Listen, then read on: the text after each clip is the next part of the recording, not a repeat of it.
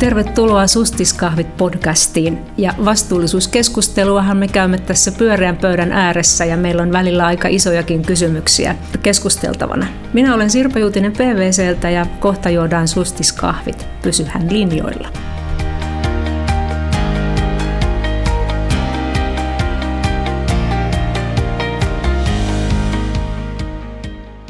Tänään keskustellaan kestävästä rahoituksesta. Sustiskahvivieraamme tulee Euroopan investointipankista. Johtaja Eila Kreivi, tervetuloa. Kiitoksia. Kiitoksia kutsusta.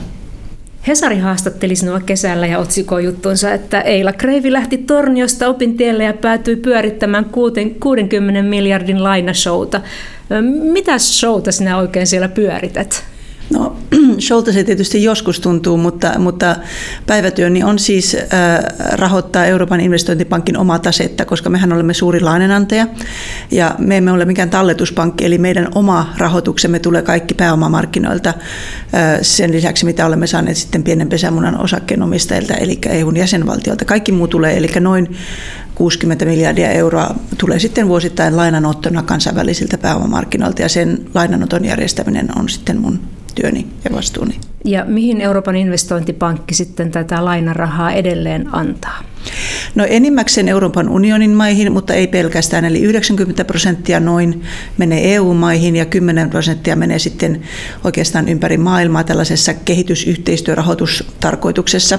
Eli emme rahoita mitään Yhdysvalloissa tai Japanissa, vaan yleensä köyhemmissä maissa.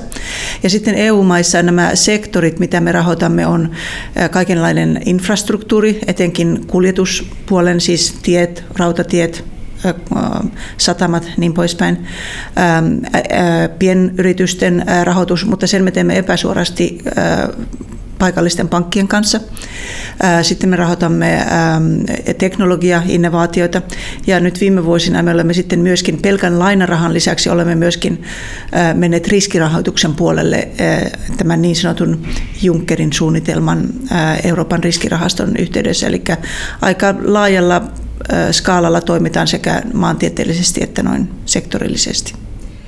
Kun sinulla nyt on noin laajat näkymät ja, ja tuota, voisi sanoa, että lähes globaalisti sitten toimintaa on, vaikka, vaikka on nuo tietyt painotukset siinä, että mitä rahoitetaan, mitä lainotetaan, niin miltä kuva nyt näyttää vastuullisuuden näkökulmasta, kestävän kehityksen näkökulmasta?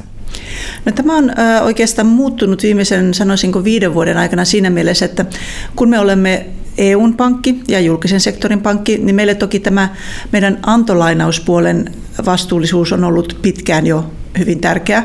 Ja kun E U on ollut esimerkiksi nyt ihan eturivissä ilmastonmuutoksen vastaisen taistelun kanssa, niin kun me annamme lainoja projekteihin, niin niiden projekteiden vastuullisuus, ympäristöystävällisyys, niiden vastuullisuus myöskin sosiaalisesta näkökulmasta, toki sen lisäksi me katsomme myöskin sen kannattavuuspuolen ihan niin kuin kuka tahansa pankki. Se on ollut jo pitkään tärkeää, mutta tässä äm, rahoituksen puolella, siis meidän ottolainauksen puolella, pääomamarkkinoiden puolella, tämä on ehkä viimeiset viisi vuotta ollut kasvava buumi koko ajan.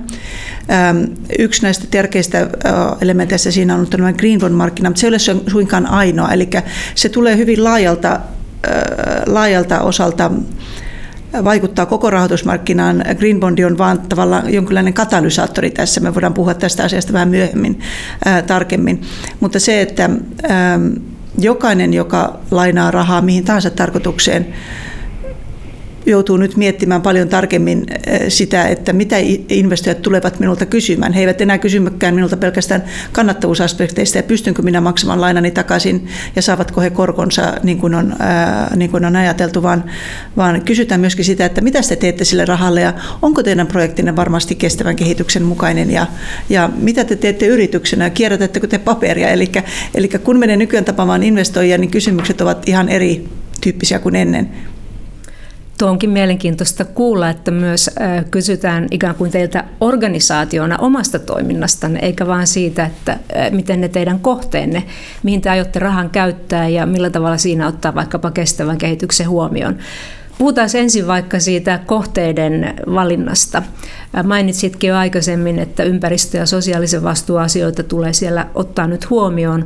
No ollaan vielä aika laajalla skaalalla puhumassa, kun puhutaan ympäristöstä ja sosiaalisesta vastuusta. Osaavatko nämä investoijat määritellä tarkemmin, tai jos osaavat, niin tekevätkö he sitä, että mitkä ympäristöasiat tai mitkä sosiaalisen vastuuasiat ovat kiinnostavia? No niin, ähm, kyllä ja ei. Sanotaan, että, että monella on tietysti ne omat kriteerinsä. Jos puhutaan suurista, hyvin sofistikoituneista, sofistikoituneista sijoittajista, heillä on jo omat kriteerinsä olemassa. Äh, mutta esimerkiksi tämä ähm, maantieteellinen sijainti investoijien näkökulmasta saattaa olla hyvinkin erilainen. Eli jos puhutaan, sanotaan nyt vaikka sosiaalisesta asuntotuotannosta, sosiaalinen asuntotuotanto Hollannissa on todennäköisesti luksusasuntoja jossain muussa päin maailmaa. Eli nämä skaalat on, ei ole tietenkään samoja, varsinkin sosiaalinen puoli on hyvin erilainen. Ympäristöpuoli sen sijaan on sellainen, joka on oikeastaan hyvin samanlainen missä päin maailmaa hyvänsä, ja, ja ilmastonmuutos esimerkiksi juuri.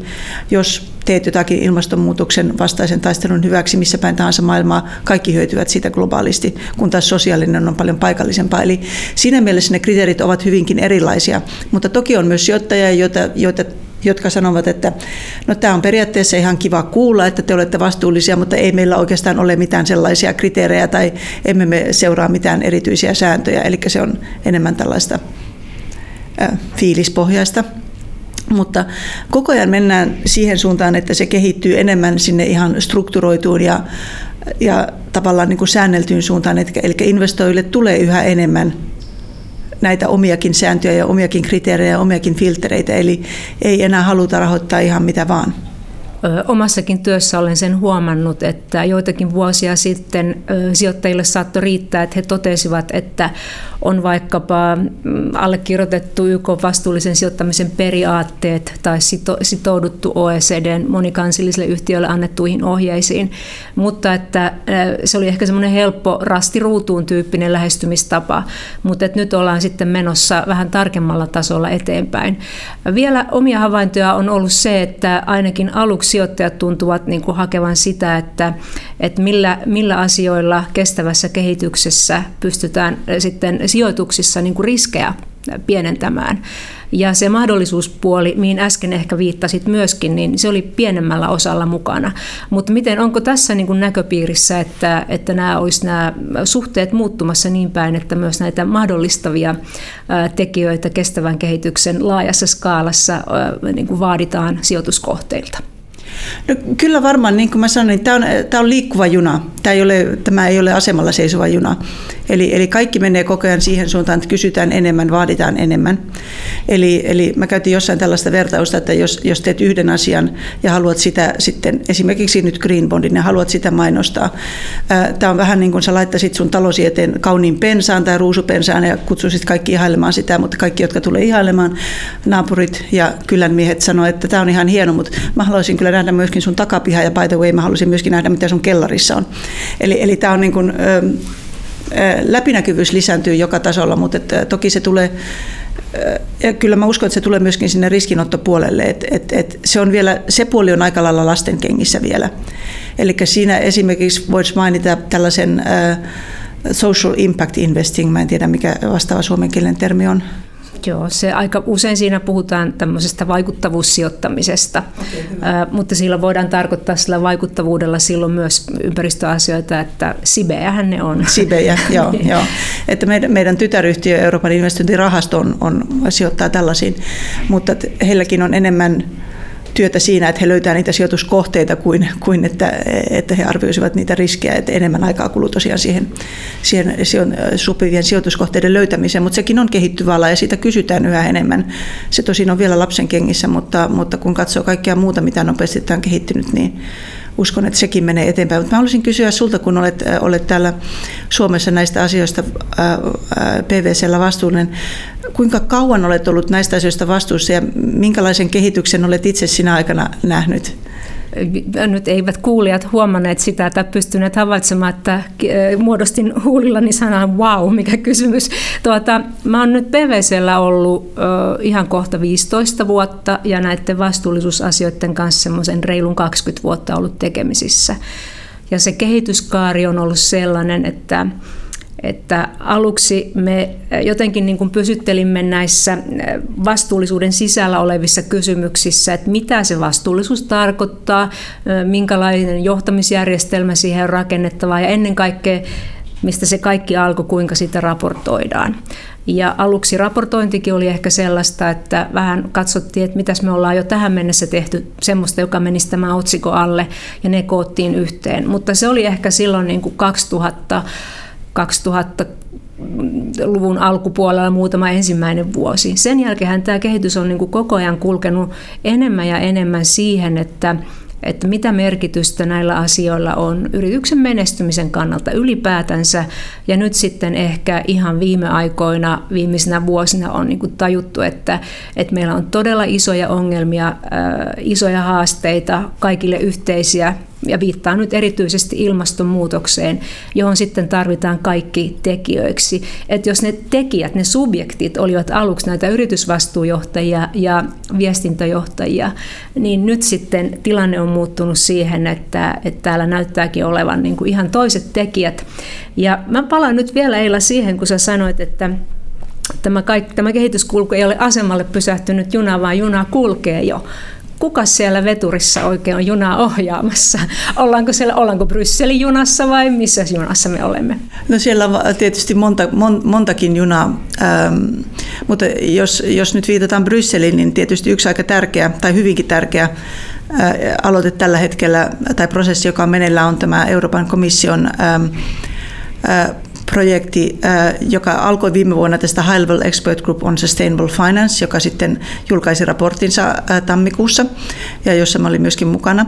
Ja nyt sitten tämän tiimoilta itse asiassa ihan pari kuukauden kuluessa tämän raportin julkaisemisesta komissio sitten myöskin nimitti teknisen työryhmän, jossa mä olen taas mukana, jonka työnä nyt sitten ensi vuoden puolella antaa konkreettiset suositukset siitä, miten pitäisi esimerkiksi äm, tällainen sustainable taksonomia, vastu, vastuullisen, vastuullisen kehityksen taksonomia määritellä, ää, myöskin ää, vihreiden obligaatioiden, siis green bondeiden tällainen eurooppalainen standardi, ää, ää, tällaisen sustainable benchmarkit, jota mä en kylläkään anteeksi osaa kääntää, ja sitten se neljäs oli vielä näistä yritysten kun tiedotuksesta, disclosures, mitä, mit, mitä heiltä pyydettäisiin. Eli nämä, nämä on kaikki toki, työryhmältä tulee ehdotukset, komissio sitten itse ottaa niistä sen, minkä he hyväksi katsovat, ja tietystikään nämä ehdotukset voivat myöskin sanoa, että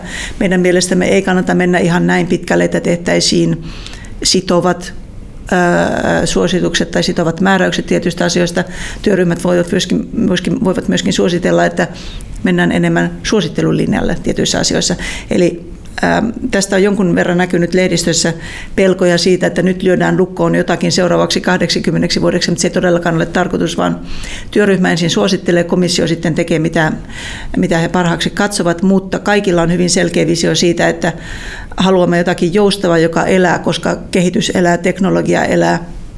Eli, eli ei voida tehdä liian jäykkää systeemiä, mutta tämä on ehkä globaaliskaalallakin mun mielestäni aivan huikea projekti sinänsä, koska kukaan muu ei ole tällaista edes yrittänyt vielä. Eli esimerkiksi tämä, mä käytän nyt englanninkielistä termiä sustainable taxonomy, joka on sellainen asia, joka jos se luodaan jossakin päin maailmaa, oli se sitten sitova tai äh, suositus, se on sellainen, mikä tulee olemaan globaalisti merkittävä, eli, eli työmäärä, mikä siihen menee, on niin huikea, että sitä ei varmaankaan ruveta ihan helpolla itse tuottamaan, vaan, vaan tuota, eli tarkoituksena, jos, jos mä selitän, koska taksonomia ei ole ihan helposti avautuva termi aina, ää, taksonomia itsessään on neutraali luokittelu erilaisista taloudellisista aktiviteeteista, jotka ovat kestävän kehityksen mukaisia, tai sitten jos ne eivät ole, niin ne jäävät tämän taksonomian ulkopuolelle. Ja tämä on sinänsä lista aktiviteeteista, voidaan puhua uusiutuvasta energiasta, siinä on alalajeja ja on tuulivoima, aurinkovoima, ähm, geothermal, maa, lämpö ja näin poispäin. Ja yleensä ajatuksena tällaisessa, mitä Euroopan unionilla nyt on tekeillä, on, että mennään kohtuullisen yksityiskohtaisen jaottelun. Tämä on pelkkä tämä taksonomia. Tämähän ei vielä ole mikään standardi eikä se ole mikään sääntö, mutta sen lisäksi siihen on tarkoitus myöskin lisätä suosituksia tietyistä kriteereistä, eli maalämpö voisi olla esimerkiksi ilmaston muutoksen vastaista aktiviteettia siinä, siinä tapauksessa, että se ei tuota päästöjä, koska se voi joskus myös tuottaa päästöjä. Eli siihen kuuluu tämän aktiviteettien lista, mutta siihen kuuluu myös tietynlaiset filterit ja ehkä tietynlaiset myöskin kriteerit. Eli, eli se on mun mielestäni ihan globaalisti merkittävä projekti. Yrityksistähän on kantautunut jo muutaman vuoden ajan semmoisia terveisiä, että yhteiset pelisäännöt voisivat olla tervetulleita ja usein se tarkoittaa silloin jonkinlaista regulaatiota. Onko nyt yritysten välittömät reaktiot olleet myönteisiä vai onko, onko sitten olemassa vielä sellaista ajatusta, että tästä voisi tulla jotakin ylimääräistä taakkaa? Käydään vielä tämä kysymys tässä läpi ja sitten taitaa olla meillä paussin paikka. No kyllä mä yrityksiltä ehkä vähemmän. Mä luulen, että lehdistö on enemmän, enemmän spekuloinut tällä asialla, mutta sen viimevuotisen työryhmän puheilla kävi, meillä oli myöskin tällaisia niin sanottuja lobbauspäivä, eli siellä kävi sitten eri intressiryhmiä puhumassa omista asioistaan, esimerkiksi pankkisektorin, ja he sanoivat, että kyllä me teemme nämä raportit, kun te vaan kerrotte meille, että mitä raportoidaan. Eli se, mä luulen, että se selkeyden tarve on paljon suurempi kuin se pelko siitä, että siitä tulee lisää työtä.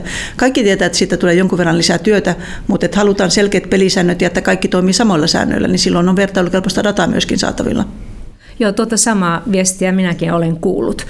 Mutta näiden ajatusten jälkeen pidetään pieni paussi ja otetaan toinen kuppi kahvia ja muista pysyä kuulolla, sillä kohta mennään taas.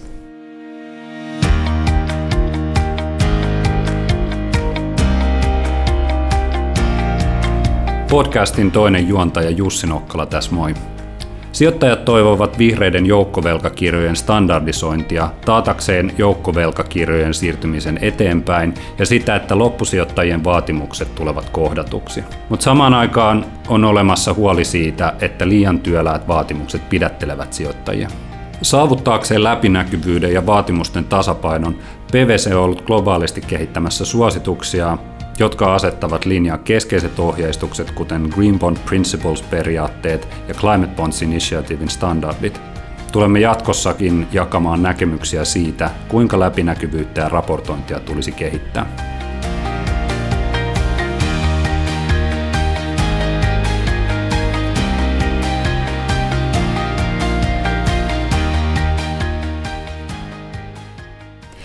Tervetuloa takaisin Sustiskahveille. Nykyinen tahti päästöjen vähentämisessä näyttää johtavan ilmakehän yli kahden asteen lämpenemiseen ja näin ollen Pariisin ilmastosopimuksen tavoitteita rajoittaa se lämpeneminen selvästi alle kahden asteen lähemmäksi puolitoista astetta. Ei, sitä, se ei olisi toteutumassa, kertoo P V C:n Low Economy Index. Tahtia on siis kiristettävä ja se vaatii huomattavaa vihreän rahoituksen lisäämistä. Onkin arvioitu, että vuosittain tarvitaan tästä eteenpäin noin sata miljardia dollaria. Eila Kreivi E I B:stä, miltä nämä summat kuulostavat? Riittävätkö ne?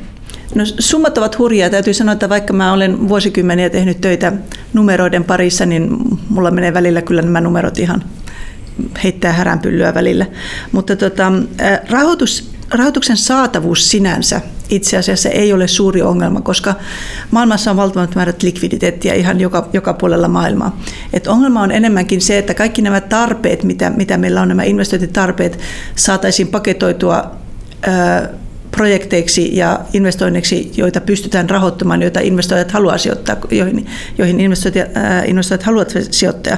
Eli tuota, suurin, suurin tarve on tietysti tuolla kehittyvissä talouksissa.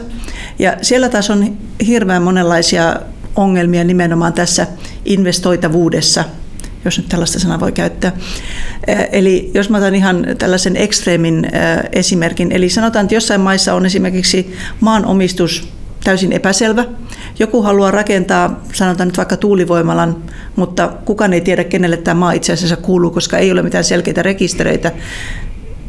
Tämä ja sijoittaja tietystikään ei halua ottaa tällaista juridista riskiä, eli pystytään arvioimaan projekteja, kun se projekti on paketoitu ja kunnolla ja siinä on selkeä juridinen kehikko ympärillä, mutta tällaiset asiat hidastaa hirveästi. Eli kehittyneissä maissa toki tämä ei ole ongelma, ja tällä yleensä, jos projekti on edes kutakuinkin sellainen, että siihen uskaltaa rahojansa laittaa, niin rahaa löytyy ja riskirahaa kyllä löytyy. Et enemmän kysymys on siitä, että me saadaan tietotaitoa varsinkin tuonne kehittyviin talouksiin, jolla sitten saadaan nämä paketoitua sellaisiksi, sellaisiksi että näihin, näihin sijoittajat uskaltavat rahojaan laittaa. Ja nimenomaan ei ole kyse riskistä pelkästään taloudellisista riskistä, vaan kyse on enemmänkin tällaisista poliittisista ja, ja juridisista riskeistä. Tämä on mun nähdäkseni iso ongelma. Eli sijoittajat ja rahoittajat olisivat valmiita pelastamaan planeetan, mutta keinoja oikein sitten ei osata tarjota, tai sitten yhteiskunnalliset isot haasteet ovat esteenä.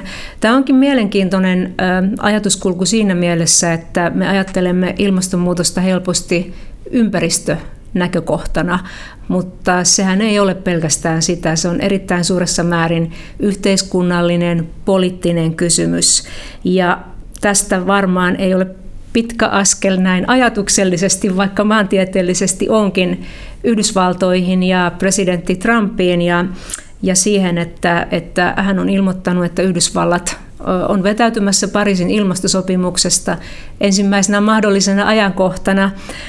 Ja mites nyt sitten, kun E U on, niin kuin viittasit aikaisemmin, hyvin kunnianhimoinen ja haluaa viedä asioita eteenpäin, niin kannattaako tässä nyt E U:n pyristellä sitten yksikseen? No kannattaa. Ensinnäkin E U ei ole yksikseen. Sanotaan, että Kiina on hyvin voimakkaasti samalla asialla kuin, kuin Eurooppa, ja tämä on nyt sellainen alue, missä intressit ovat todellakin yhteiset ja yhdentyneet. Aasiassa muut isot maat, kuten Japani, ovat lähteneet huomattavasti hitaammin liikkeelle, mutta ovat nyt lähteneet nekin liikkeelle. Mutta Yhdysvalloista sen verran, että sehän on symbolisesti todellakin iso, iso menetys, että jos Yhdysvallat tästä vetäytyy, mutta tosiasiallisesti sillä on paljon pienempi merkitys kuin mitä, mitä ajatellaan. Eli Yhdysvalloissa tällä liittovaltion tasolla ei tapahdu ne suurimmat asiat, vaan suurimmat asiat tapahtuu siellä osavaltiotasolla, kaupunkien ja, ja kuntien, mutta etenkin isojen kaupunkien taholla. Ja siellä itse asiassa tämä, ja yritysten puolella, eli ja siellä tämä mieliala on itse asiassa lähes päinvastainen, eli pikemminkin niin, että koska liittovaltio haluaa vetäytyä, niin me ainakin jatkamme ja näytämme vielä enemmän, että me olemme sitoutuneita tähän asiaan. Eli no, tietyt osavaltiot, esimerkiksi New York ja, ja Kalifornia, ovat, ovat hyvin selkeästi tämän asian takana. Yritykset, suuryritykset, he tietävät, että heidän yleisönsä, heidän kuluttajansa ovat, ovat, heille tämä asia on tärkeä. Eli ei heillä ole varaa mennä pelkästään presidentin oikkujen mukaan, koska heillä on maailmanlaajuinen kuluttajayleisö, jonka toiveita pitää kuunnella. Eli se on, se on totta kai se on huono asia, mutta se on itse asiassa aika vähäpätöinen asia noin reaalisesti. Ja, ja New Yorkin entinen pormestari Michael Bloomberg, hän kiertää maailmaa juuri tämän sanoman kanssa. Ja hän on kyllä hyvin vakuuttava näissä asioissa, mutta mä oon nähnyt sen myöskin itse, kun olen toiminut amerikkalaisten äm, tahojen kanssa, että heillä on hyvin vahva sitoumus tähän asiaan.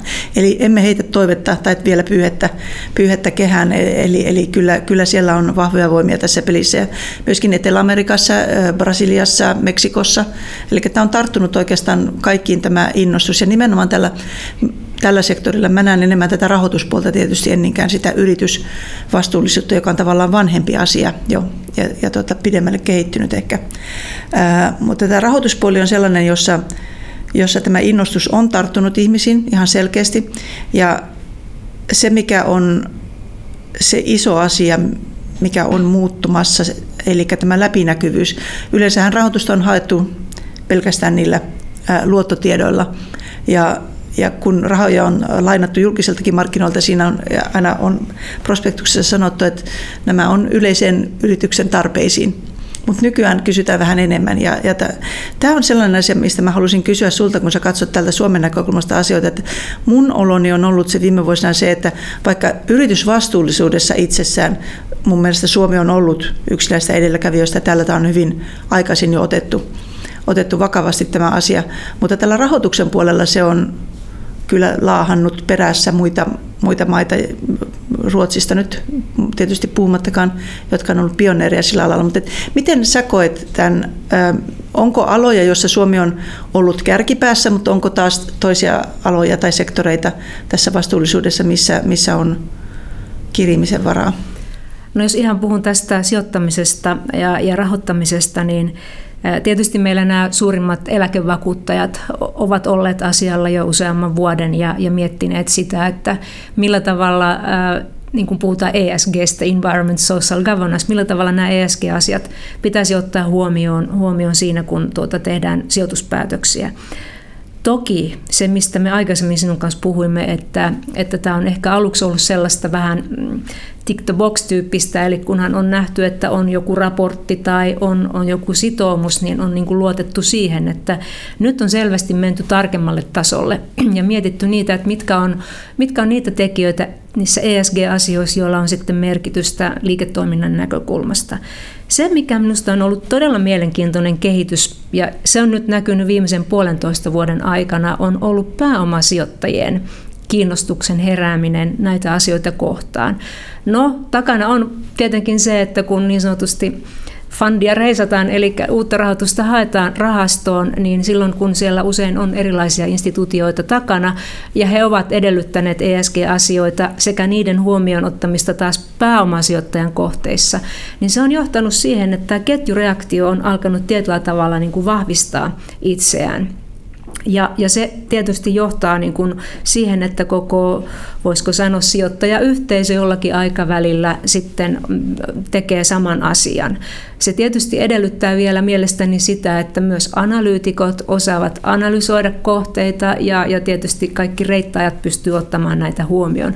Mutta kun se joka puolella on ikään kuin yhteisten pelisääntöjen ää, tuota, avulla tapahtuvaa, niin silloinhan sen pitäisi eksponentaalisesti pikkuhiljaa lähteä viemään asioita eteenpäin. Ja se, mitä kerroit tuosta työryhmästä, missä nyt itse olet mukana, ja siitä, että kehitetään taksonomiaa ja mietitään vihreitä joukkovelkakirjalainaa, näitä Green Bondeja, että millä tavalla niitä, mikä on siihen liittyvä standardi, niin tämä kaikki tulee varmasti pelisääntöjä antamaan, antamaan sitten enemmän.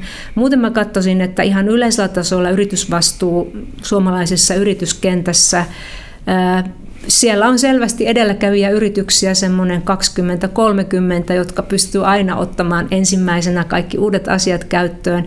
Sitten on se semmoinen suuri, suuri tuota, joukko yrityksiä, joissa ollaan lähdetty liikenteeseen, asioiden kehittäminen voi vielä olla vähän kesken ja, ja aina löytyy myös niitä jälkijoukkojakin. Mutta että keskimäärin varmaan sillä puolella ollaan ihan kohtalaisen hyvällä tasolla. Mutta tuossa kun, kun puhuttiin vielä tuosta kansainvälisestäkin politiikasta ja, ja siitä aluksi, että miten laajalla skaalalla, mikä tämä teidän universumi on, minne kaikkialle teiltä rahoitusta lähtee, niin ottaisin vielä sen näkökulman esille, että nyt kun meillä on talous niin globaalia kuin se on, vaikka siellä nyt näitä kauppasodankin piirteitä on havaittavissa, niin meneekö se nyt sitten sillä tavalla, että jos yritykset ottavat vahvan roolin ja sijoittajat ottavat vahvan roolin, niin se niin kuin väistämättä leviää niin kuin pisara mustetta vesilasissa, että se ei, se ei enää sitten niin kuin pysähdy eikä ole sen varassa, että Michael Bloomberg tai joku muu kiertää ympäri maailmaa puhumassa asiasta ja edistämässä sitä. Joo, toi on juuri, juuri se, mitä, mitä, mitä mä uskon ja mitä mä, mä olen puhunutkin sitä monessa, monessa yhteydessä. Eli ää, esimerkiksi nyt tämä ilmastonmuutoksen ää, vastainen taistelu ja se agenda, niin kauan kuin se oli poliittinen, niin kovin paljon asioita ei tapahtunut vielä. Pidettiin kokouksia vuosittain ja allekirjoitettiin julkilausumia ja pöytäkirjoja, mutta et käytännössä ei tapahtunut juurikaan mitään. Mutta sitten kun rahamaailma tuli tähän mukaan, niin asioita alkoi tapahtua. Eli yksi hyvä esimerkki on ExxonMobil. Jos googlaa heidän kuuden, seitsemän vuoden takaisia lausuntoja vielä, siellä kielletään täysin minkäännäköinen ilmastonmuutoksen olemassaolo ja, ja sitä, sitä lobbaamista myöskin rahoitettiin aika, aika runsaasti heidän puoleltaan. Mutta sitten tässä, siitä on varmaan neljä viisi vuotta aikaa, mä en muista sitä tarkkaan, mutta viisi kuusi tällaista maailmanlaajuisesti suurta investoijaa, niistä ainoa, jonka nimen mä nyt muistan, on toi Norjan valtion öljyrahasto. Öljyrahasto sinänsä ehkä hauskaa, mutta joka tapauksessa he lähettivät avoimen kirjeen ExxonMobilin, Rio Tinton, muutaman muun tällaisen öljy- ja kaivosyhtiön johdolle, jonka he julkaisivat sitten. Ja sen viesti oli, että jos te jatkatte tätä lobbausta presidentti Obaman ilmastonmuutosagendaa vastaan, niin me rupeamme myymään teidän osakkeitanne. Ja tämä oli mun mielestä tällainen niin kuin, ää, hetki, jolloin, jolloin tämä niin kuin kristallisoitu, että kun iso raha puhuu iso rahalle, niin sitten kuunnellaan. Jos poliitikko puhuu iso rahalle, siellä ei kuunnella. Mutta kun sijoittajat rupeaa sanomaan, että jos te ette muuta käytöstapojanne, niin me alamme myydä teidän osakkeitanne, niin sitten kyllä viesti menee vastaan. Ja niinhän me nyt näimme sitten viime vuonna, että kun presidentti Trump sanoi, että hän haluaa Yhdysvaltojen irtautua ilmastosopimuksesta, niin yksi suuri yrityksistä, joka loppasi sitä vastaan, oli ExxonMobil. Niin, että siinä mielessä nyt tämä kehityslinja, mitä, mitä E U:ssa viedään eteenpäin, että isoja sijoittajia, pankkeja, vakuutusyhtiöitä, kaikkia oikeastaan sijoittajayhteisön toimijoita laitetaan paljon vartijaksi, niin se saattaa osoittautua todella toimivaksi tavaksi hoitaa tilannetta. Yksi vielä näkökulma tähän, tähän on se, että kun sanoit, että kysytään myös teidän omasta organisaatiosta ja, ja siitä, että millä tavalla te sitten Euroopan investointipankissa ehkä kestävän kehityksen asiat otatte huomioon, onko se vedenkulutusta tai paperinkulutusta tai muuta, niin, niin millä tavalla te olette tähän reagoinut? No se on ehkä se vanhempi, tavallaan lainausmerkeissä vanhempi puoli, eli jos puhutaan kestävästä kehityksestä, niin noin niin kuin yrityksen tai pankin näkökulmasta on tietysti tämä, mitä yhtiö itse tekee, eli käytetäänkö kierrätyspaperia, onko ilmastointia, annetaanko työntekijöille bussikorttia, kaikkea tällaista yksittäisiä, ehkä pieniä asioita, jotka sitten kaikki yhdessä vaikuttaa, vaikuttaa suuremmalta. Ja sitten on taas se, mitä tehdään sillä yhtiön omalla aktiviteetillä, eli meillä lainanannossa, niin kuin mä sanoin alussa, niin se on ollut jo meillä vuosikausia tietysti tärkeä elementti lainanannossa, eli että katsotaan asiakkaiden E S G-puoli ihan, ihan hyvinkin tarkkaan. Ja, ja sitten tämä kolmas osa on tullut nyt tällä rahoituksen puolella, eli nämä kolme elementtiä on On, on oikeastaan kaikki nyt sitten ketjutettu. Mutta toki me siellä myöskin yrityksen omassa toiminnassa olemme ottaneet tätä jo vuosia huomioon ja parantamisen varaa löytyy meilläkin niin kuin kaikilla. Esimerkiksi meillä on, meillä on kaksi suurta toimistorakennusta Luxemburgissa. Meillä on lähes kolmetuhatta ihmistä töissä siellä. Toinen rakennus on pelkästään lasinen. Meillä ei ole kummassakaan rakennuksessa ilmastointia, joka kyllä joskus kesähelteillä tuntuu hyvinkin konkreettisesti. Ähm, eli niille rakennuksille tälle, tai tälle uudemmalle on hankittu myöskin tällainen energialuokitus, joka on sitten parasta luokkaa. Vanhemmalle rakennukselle sitä ei ole, koska se on rakennettu niin kauan sitten, että sitä ei ollut olemassa. Mutta kyllä se otetaan kaikissa pikkuasioissa huomioon ja ollaan kannustettu henkilökuntaa käyttämään julkista liikennettä eikä autoja. Ja, ja totta kai nämä on ihan jokaiselle yritykselle tuttuja asioita ja me emme varmasti ole edes, edes kaikissa asioissa mitenkään kärjessä niissä, koska ne yritykset, jotka on mun nähdäkseni siellä kärjessä kaikessa tällaisessa kehityksessä, on ne, jotka on niin kuin tuotantoyrityksiä, koska heillä on, heihin nämä on ensimmäisenä sattuneet kaikki nämä lapsityövoima ja tuotantoketju, äm, tällaiset asiat. Eli, eli tuota, ää, siellä on varmaankin parantamisen varaa, mutta kyllä se on sellainen asia, johon ihan jatkuvasti joka päivä kiinnitetään huomiota. Niin se on se kysymys oman kotipesän kunnossa olemisesta. Se on vähän sama täällä P V C:llä meilläkin, että suurin vaikutus meidän työssä on se, ovat ne palvelut, joita me asiakkaille tuotamme. Ja sitten tietysti meillä tulee vähän paperia, käytetään sähköä, lämpöä ja vettä ja tällaista tulee vähän jätettä. Ja sitten lentomatkustamisesta tulee toki päästöjä ja siinä me olemmekin nyt päätyneet ratkaisuun, että me alamme kompensoida Kaikki, kaikki, kaikki päästöt, jotka lentomatkustamisesta tulee, mikä on ehkä isossa kuvassa aika pieni juttu, mutta toisaalta se pitää meitä niin kuin yksittäisiä henkilöitä sitten tietoisena näistä asioista, vaikka näiden kanssa ei ihan joka päivä töitä tekisikään. Meillä on myös Eila täällä aina tämmöinen vieras kysymys, joka, joka tulee tuolta vähän niin kuin ulkopuolelta ja, ja nyt sen kysymyksen sulle esittää puhelimitse Kaarina Kolle, W W F:n ilmastoasiantuntija. Selvä. Vihreät joukkovelkakirjat ovat erinomainen tapa yrittää lisätä vihreiden sijoituskohteiden kirjoa. Olettaen, että kyseessä on siis aidosti vihreät tuotteet, eikä esimerkiksi ää, epäkestävät bioenergiaprojektit tai vaikkapa lentokenttien kunnostukset. Ää, ja myöskin se, että puhutaan aidosti lisäisestä rahoituksesta, eli ei, ei puhuta sellaista projekteista, jotka olisi muutenkin toteutuneet, eli niin sanotusti vanhaa viiniä uusissa pulloissa. Joten kysymykseni onkin se, että vaikka vihreät joukkovelkakirjat ovat positiivinen asia, niin mitenkäs sitten ne kaikki muut joukkovelkakirjat, että miten vihertään ne? Kiitoksia. No, tämä on hyvä kysymys ja tämä on sellainen asia, josta on paljon keskusteltu. Mä, jos aika sallii, niin mä voisin ihan tarttua ensin siinä kysymyksessä olleeseen viittauksen siihen, että tämä pitäisi olla lisää rahoitusta, eli ei sellaista, mitä olisi rahoitettu muutenkin. Se on mun mielestä vähän... Se ei ole ihan hirveän hyvä mittari, koska mä sanoin aikaisemminkin, että maailma on niin täynnä likviditeettiä, että mikä tahansa, mikä on suunnilleen rahoitettavaa, niin kyllä löytää rahoituksen. Eli sellainen projekti, jota, joka ei olisi löytänyt rahoitusta ilman Green Bondia, niitä ei oikeastaan ole olemassakaan. Eli Green Bondien pointti ei ole siinä, että se tuo lisää rahoitusta. Niiden pointti on siinä, että ne lisää läpinäkyvyyttä ja ei pelkästään siinä, mitä... silloin kulloinkin rahoitetaan, jos minä sanon, että minä haluan nyt emittoida tällaisen vihreän obligaation sen takia, että minä rakennan suuren tuulivoimalan. Öm, ja te saatte tästä tuulivoimalasta kaiken tiedon, niin läpinäkyvyys lisääntyy siinä mielessä, mutta ää, läpinäkyvyys lisääntyy myöskin siinä mielessä, että sitten halutaan keskustella kaikesta muustakin, investoijat haluaa, haluaa tietoa kaikesta muustakin. Ja tämä on nimenomaan se, se vihreiden obligaatioiden lisäarvo, eli tämä läpinäkyvyyden ää, tuominen. Ja siinä mielessä nämä kaikki muut obligaatiot, ää, ää, hyvin usein viitataan siihen, että nämä green bondit ovat vain pieni pieni prosentti kaikista ää, ulkona olevista joukkovelkakirjalainoista, ja se on ihan totta, ää, mutta ne edistävät sitä läpinäkyvyyttä myöskin kaiken green bondin ulkopuolella. Eli niiltäkin asiakkailta tai niiltäkin lainanottajilta, jotka eivät green bondia kuuna päivänä emittoisi, heiltäkin kysytään enemmän kaikkia E S G-kysymyksiä liittyen heidän ympäristöystävällisyytensä ja, ja sosiaalisen ohjelmansa ja näin poispäin.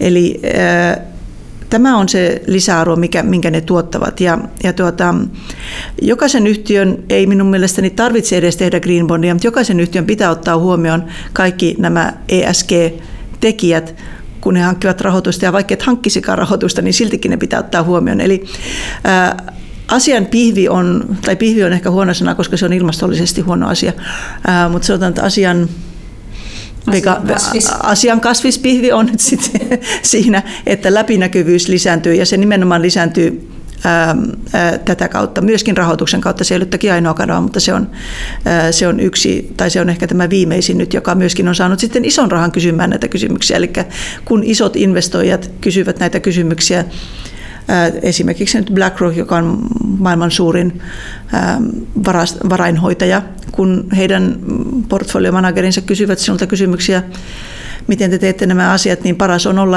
vastaukset hallussa silloin, että muuten sitä rahoitusta ei sieltä varmaankaan irtoa. Eli, eli tämä on se vaikutus kaikkeen niihin muihinkin. Ja, ja niin kuin mä sanoin, niin meillä on ollut sellaisia esimerkkejä, että Green Bondeilla on, on tuota, nostettu rahaa lentokentän remontointia varten tai, tai öljy- ja kaasuyhtiöille, mikä...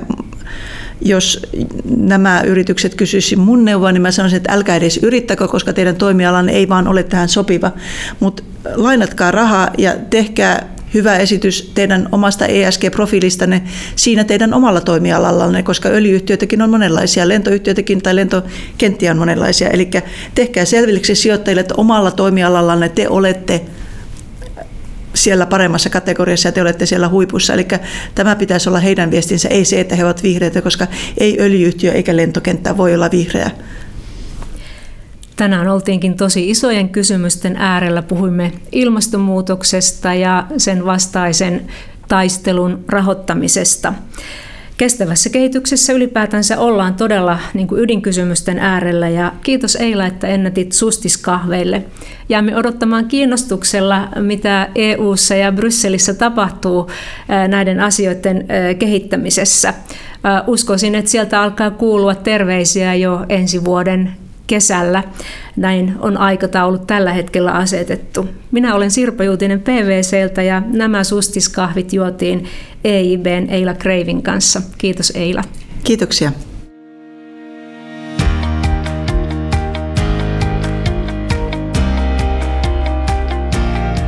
Kiitos, että kuuntelit meitä tänään. Seuraavassa jaksossa vieraanamme on P V C:n toimitusjohtaja Mikko Nieminen. Hänen kanssaan keskustelemme siitä, kuinka arvot ja organisaatiokulttuuri vaikuttavat asiakkaisiin ja henkilöstöön. Pysykää kuulolla.